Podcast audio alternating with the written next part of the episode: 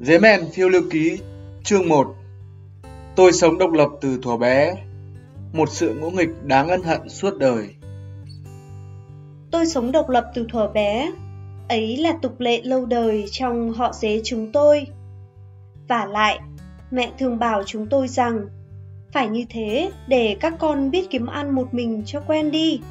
Con cái mà cứ nhong nhóng ăn bám vào bố mẹ Thì chỉ sinh ra tính ỉ lại xấu lắm, rồi ra đời không làm nên trò trống gì đâu. Bởi thế, lứa sinh nào cũng vậy, đẻ xong là mẹ tôi nghĩ ngay đến việc thu xếp cho con cái ra ở riêng. Lứa sinh ấy, chúng tôi có cả thảy ba anh em. Ba anh em chúng tôi chỉ ở với mẹ hai hôm. Tới hôm thứ ba, mẹ đi trước, ba đứa tôi tấp tỉnh, khóc khởi nửa lo nửa vui theo sau. Mẹ dẫn chúng tôi đi và mẹ đem đặt mỗi đứa vào một cái hang ở bờ ruộng phía bên kia, chỗ trông ra đầm nước mà không biết mẹ đã chịu khó đào bới, bè đắp tươm tấp thành hang, thành nhà cho chúng tôi từ bao giờ. Tôi là em út, bé nhất, nên được mẹ tôi sau khi dắt vào hang lại bỏ theo một ít ngọn cỏ non trước cửa để nếu tôi còn vỡ ngỡ thì đã có thức ăn sẵn trong vài ngày. Tôi vừa thầm cảm ơn mẹ, vừa sục sạo thăm tất cả cái hang mẹ đưa đến ở. Khi đã xem xét cẩn thận rồi, tôi ra đứng ngoài cửa, ngừng mặt lên nhìn trời. Qua những con cỏ ấu nhọn và sắc, tôi thấy màu trời trong xanh. Tôi dọn dọn, vỗ đôi cánh nhỏ mới ngắn đến nách, rồi cao hứng, cấy lên một tiếng rõ to. Từ đây, tôi bắt đầu vào cuộc sống của tôi. Cho dù tôi sẽ sung sướng hay tôi khổ sở, cái đó tùy ở tính tôi khôn ngoan hoặc đần độn. Song tôi chưa cần biết nhiều đến thế, tính đến thế, mà hãy lấy sự được ung dung độc lập một mình là điều thích lắm rồi. Ngày nào cũng vậy, suốt buổi, tôi chui vào trong cùng hang, hì hục đào đất để khoét một cái ổ lớn làm thành giường ngủ sang trọng rồi cũng biết lo xa như các cụ già trong họ dế. Tôi đào hang sâu, sang làm hai ngả từ những con đường tắt, những cửa sau, những ngách thượng, phòng khi gặp việc nguy hiểm có thể thoát thân ra lối khác được. Chập tối, tôi tạm nghỉ tay và ra đứng ngoài cửa, họp cùng anh chị em hàng xóm quanh bờ ruộng, vừa gảy đàn vừa hát một bài hát hoàng hôn chào tạm biệt ông mặt trời. Khi đêm đã xuống, cả xóm chúng tôi, các bô lão dế, lụ phụ, già cốc đế cũng bỗng nhiên vui tính. Ai nấy ra khỏi hang, đến tụ hội thật đông giữa bãi trong đêm tối mát lạnh, cùng uống sương động, ăn cỏ ướt và những gã tài hoa thì gảy đàn thổi sáo, cùng nhau ca hát, nhảy múa linh đình đến tận sáng bạch, lúc ông mặt trời quen thuộc lại nghiêm trang ló lên đằng đông, mới tan cuộc, ai về nhà nấy ngày nào, đêm nào, sớm và chiều cũng ngần ấy thứ việc, thứ chơi. Kể đời mà được như thế cũng khá an nhàn, nhưng mới đầu còn thấy hay hay, về sau cũng nhàm dần. Bởi tôi ăn uống điều độ và làm việc có chừng mực nên tôi chóng lớn lắm. Chẳng bao lâu, tôi đã trở thành một chàng dế thanh niên cường tráng. Đôi càng tôi mẫm bóng những cái vuốt ở chân, ở khoeo cứ cứng dần và nhọn hoắt. Thỉnh thoảng muốn thử sự lợi hại của những chiếc vuốt, tôi co cẳng lên, đạp phanh phách vào các ngọn cỏ. Những ngọn cỏ gãy rạp, y như có nhát dao vừa lia qua. Đôi cánh tôi trước kia ngắn hùn hoẳn, bây giờ thành cái áo dài kín xuống tận chấm đuôi. Mỗi khi tôi vũ lên, đã nghe tiếng phành phạch, giòn giã. Lúc tôi đi bách bộ thì cả người tôi rung rinh một màu nâu bóng mỡ, soi gương được và rất ưa nhìn. Đầu tôi to ra và nổi từng mảng, rất bướng. Hai cái răng đen nhánh lúc nào cũng nhai ngoàm ngoạp như hai lưỡi liềm máy làm việc. Sợi dâu tôi dài và uốn cong một vẻ rất đỗi hùng dũng. Tôi lấy làm hãnh diện với bà con về cặp dâu ấy lắm. Cứ chốc chốc, tôi lại trịnh trọng và khoan thai đưa cả hai chân lên vuốt râu. Tôi đi đứng oai vệ, Mỗi bước đi, tôi làm điệu rún rẩy các phao chân, rung lên, rung xuống hai chiếc râu, cho ra kiểu cách con nhà võ. Tôi tợn lắm, dám cả khịa với tất cả bà con trong xóm. Khi tôi to tiếng thì ai cũng nhịn, không ai đáp lại, bởi vì quanh quẩn ai cũng quen thuộc mình cả. Không nói, có lẽ họ nể hơn là sợ. Nhưng tôi lại tưởng thế là không ai dám ho he. Vì vậy, tôi cho là tôi giỏi. Những gã sốc nổi thường lầm cử chỉ ngông cuồng là tài ba. Tôi đã quát mấy chị cào cào, ngụ ngoài đầu bờ, khiến mỗi lần thấy tôi đi qua, các chị phải núp khuôn mặt trái xoan dưới nhánh cỏ, chỉ dám đưa mắt lên nhìn trộm. Thỉnh thoảng, tôi ngứa chân, đá một cái, kẹo anh gọng vó lấm láp vừa ngơ ngác dưới đầm lên. Tôi càng tưởng tôi là tay ghê gớm, có thể sắp đứng đầu thiên hạ rồi. Chao ôi, có đâu biết rằng hung hăng hống hách, láo chỉ tổ đem thân mà trả nợ những cử chỉ ngu dại của mình thôi. Tôi đã phải trải cảnh như thế, thoát nạn rồi mà còn ân hận quá, ân hận mãi. Tôi mới biết nếu đã chót không suy tính, lỡ xảy ra những việc dại dột, dù về sau có hối cũng không thể làm lại được. Câu chuyện ân hận đầu tiên mà tôi ghi nhớ suốt đời. Bên hàng xóm tôi có cái hang của dế chót. Dế chót là tên tôi đặt cho nó một cách chế giễu và trịnh thượng thế. Chót nọ có lẽ cũng chạc tuổi tôi, nhưng vì chót bẩm sinh yếu đuối nên tôi coi thường và gã cũng sợ tôi lắm. Cái chàng dế chót, người gầy gò và dài leo nghêu như một gã nghiện thuốc phiện. Đã thanh niên rồi mà cánh chỉ ngắn cùn đến giữa lưng, hở cả mạng sườn như người cởi trần, mặc áo di lê, đôi càng bè bè, nặng nề, trông đến xấu. Dâu ria gì mà cụt có một màu, và mặt mũi thì lúc nào cũng ngần ngần, ngơ ngơ. Đã vậy, tính nết lại ăn rồi, ở thì thật chỉ vì đau ốm luôn, không làm được.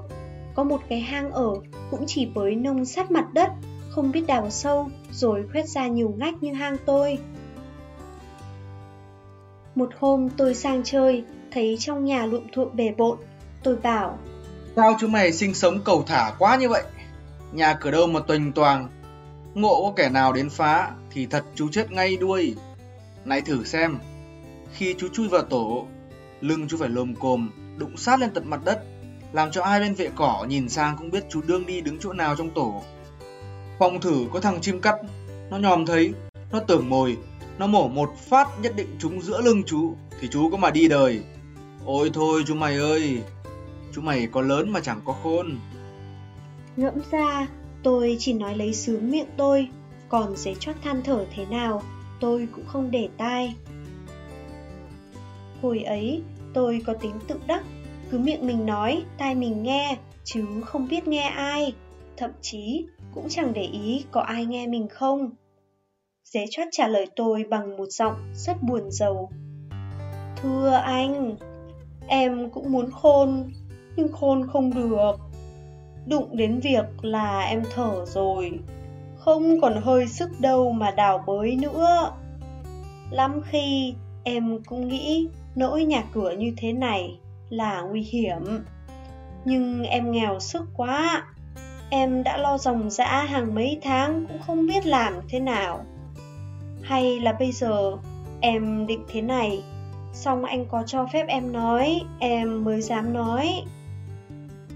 Rồi dế chuất loanh quanh, băn khoăn, tôi phải bảo. Được, chúng mày cứ nói thẳng thừng ra nào. Dế chuất nhìn tôi mà rằng, anh đã nghĩ thương em như thế, thì hay là anh đào giúp cho em một cái ngách sang bên nhà anh. Phòng khi tối lửa tắt đèn có đứa nào đến bắt nạt, thì em chạy sang. Chưa nghe hết câu, tôi đã hách răng lên, xì một hơi rõ dài. Rồi với điệu bộ khinh khỉnh, tôi mắng. Thông sang ngách nhà ta, dễ nghe nhỉ? Chúng mày hôi như con mèo thế này, ta chịu sao được? Thôi im ngay cái điệu hát mưa dầm sụt sùi ấy đi, đào tổ nông thì cho chết. Tôi về, không một chút bận tâm. Một buổi chiều, Tôi ra đứng cửa hang như mọi khi, xem hoàng hôn xuống. Mấy hôm nọ, trời mưa lớn, che những hồ ao quanh bãi trước mặt, nước dâng trắng mênh mông, nước đầy và nước mới thì cua cá cũng tấp nập xuôi ngược. Thế là bao nhiêu cò, xếu, vạc, cốc, le, sâm cầm, vịt trời, bồ nông, mòng, kép ở các bãi sông sơ xác tận đâu cũng bay về cả vùng nước mới để kiếm mồi. Suốt ngày, họ cãi nhau om sòm bốn góc đầm, có khi chỉ vì tranh một mồi tép. Có những anh cò, gầy vêu vao, ngày ngày vì võm, lội bùn tím cả chân mà vẫn hách mỏ, chẳng được miếng nào. Khổ quá, những kẻ yếu đuối, vật lộn cật lực thế mà cũng không sống nổi. Tôi đứng trong bóng nắng chiều, tỏa xuống ánh nước cửa hang mà suy nghĩ việc đời như thế. Bỗng thấy chị Cốc từ mặt nước bay lên, đến đậu gần hang tôi, cách có mấy bước. Chừng giớ được món nào, vừa chén xong, chị ta tìm đến đứng chỗ mát rỉa lông rỉa cánh và chùi mép. Tính tôi hay nghịch danh, chẳng bận đến tôi, tôi cũng nghĩ mưu, trêu chị Cốc. Tôi cất tiếng gọi xế choắt, nghe tiếng thưa, tôi hỏi. Chú mình muốn cùng tớ vui đùa không? Đùa cho gì? Em đương lên con hen đây. Hmm. Đùa chơi một tí. Uh, cái gì thế? Con mụ cốc kia kìa. Giấy chót ra cửa, hé mắt nhìn chị Cốc, rồi hỏi tôi. Chị Cốc béo xù đứng trước cửa nhà ta ấy hả? Ừ. Thôi thôi. Oh, em xin vái cả sáu tay. Anh đừng trêu vào. Anh phải sợ. Tôi quắc mắt. Sợ gì? Mày bảo tao sợ cái gì? Mày bảo tao còn biết sợ ai hơn tao nữa. Thưa anh, thế thì... Uh, em xin sợ. Mời anh cứ đùa một mình thôi. Tôi lại mắng giấy choát và bảo Dương mắt ra xem tao trêu con mụ cốc như này Tôi dình đến lúc chị cốc rỉa cánh quay đầu lại phía cửa tổ tôi Tôi cất giọng béo von Cái cò, cái vạc, cái nông Ba cái cùng béo, vặt lông cái nào Vặt lông cái cốc cho tao Tao nấu, tao nướng, tao xào, tao ăn cúc thoạt nghe tiếng hát từ trong đất văng vẳng lên Không hiểu thế nào giật nảy hai đầu cánh, muốn bay. Đến khi định thần lại, chị mới trợn tròn mắt, dương cánh lên như sắp đánh nhau. Chị lo dò về phía cửa hang tôi, hỏi Đứa nào cạnh khóe gì tao thế? Đứa nào cạnh khóe gì tao thế? Tôi chui tọt ngay vào hang, lên giường nằm khềnh vắt chân chữ ngũ, bụng thì nghĩ Mày tức thì mày cứ tức, mày ghè vỡ đầu mày ra cho nhỏ đi, Nhỏ đến đâu thì mày cũng không chui nổi vào tổ tao đâu. Một tai họa đến mà đứa ích kỷ thì không thể biết trước được. Đó là không trông thấy tôi Nhưng chị Cốc đã trông thấy dế choắt đang loay hoay trong cửa hang. Chị Cốc liền quát lớn. Mày nói gì? Lại chị, em nói gì đâu Rồi dế chót lùi vào Chối hả? Chối này Chối này! Mỗi câu chối này, chị Cốc lại giáng một mỏ xuống. Mỏ cốc như cái dùi sắt, chọc xuyên cả đất. Xúc trong hang mà bị chúng hai mỏ, chót quẹo xương sống, lăn ra kêu váng. Núp tận đáy đất mà tôi cũng khiếp, nằm im thít. Nhưng đã hả cơn tức, chị Cốc đứng rỉa lông cánh một lát nữa, rồi lại bay là xuống đầm nước không chút để ý đến cảnh khổ đau vừa gây ra. Biết chị Cốc đi rồi, tôi mới mon men bò lên. Trông thấy tôi, dế choát khóc thảm thiết. Tôi hỏi một câu ngớ ngẩn. Sao? Sao? Choát không dậy được nữa, nằm thoi thóp. Thấy thế tôi hốt hoảng quỳ xuống, nâng đầu choát lên mà than rằng Nào đâu tôi biết cơ sự lại ra nông nỗi này Tôi hối lắm. Tôi hối hận lắm. Anh mà chết là chỉ vì cái tội ngông cuồng dại dột của tôi. Tôi biết làm thế nào bây giờ? Tôi không ngờ Dế choát nói với tôi một câu như thế này Thôi, tôi ốm yếu quá rồi Chết cũng được nhưng trước khi nhắm mắt, Tôi khuyên anh, Ở đời mà có thói hung hăng bậy bạ, Có óc mà không biết nghĩ, Sớm muộn rồi cũng mang vạ vào mình đấy. Thế rồi dế chót tắt thở, Tôi thương lắm, Vừa thương vừa ăn năn tội mình. Giá tôi không trêu chị cốc Thì chót đâu đến nỗi.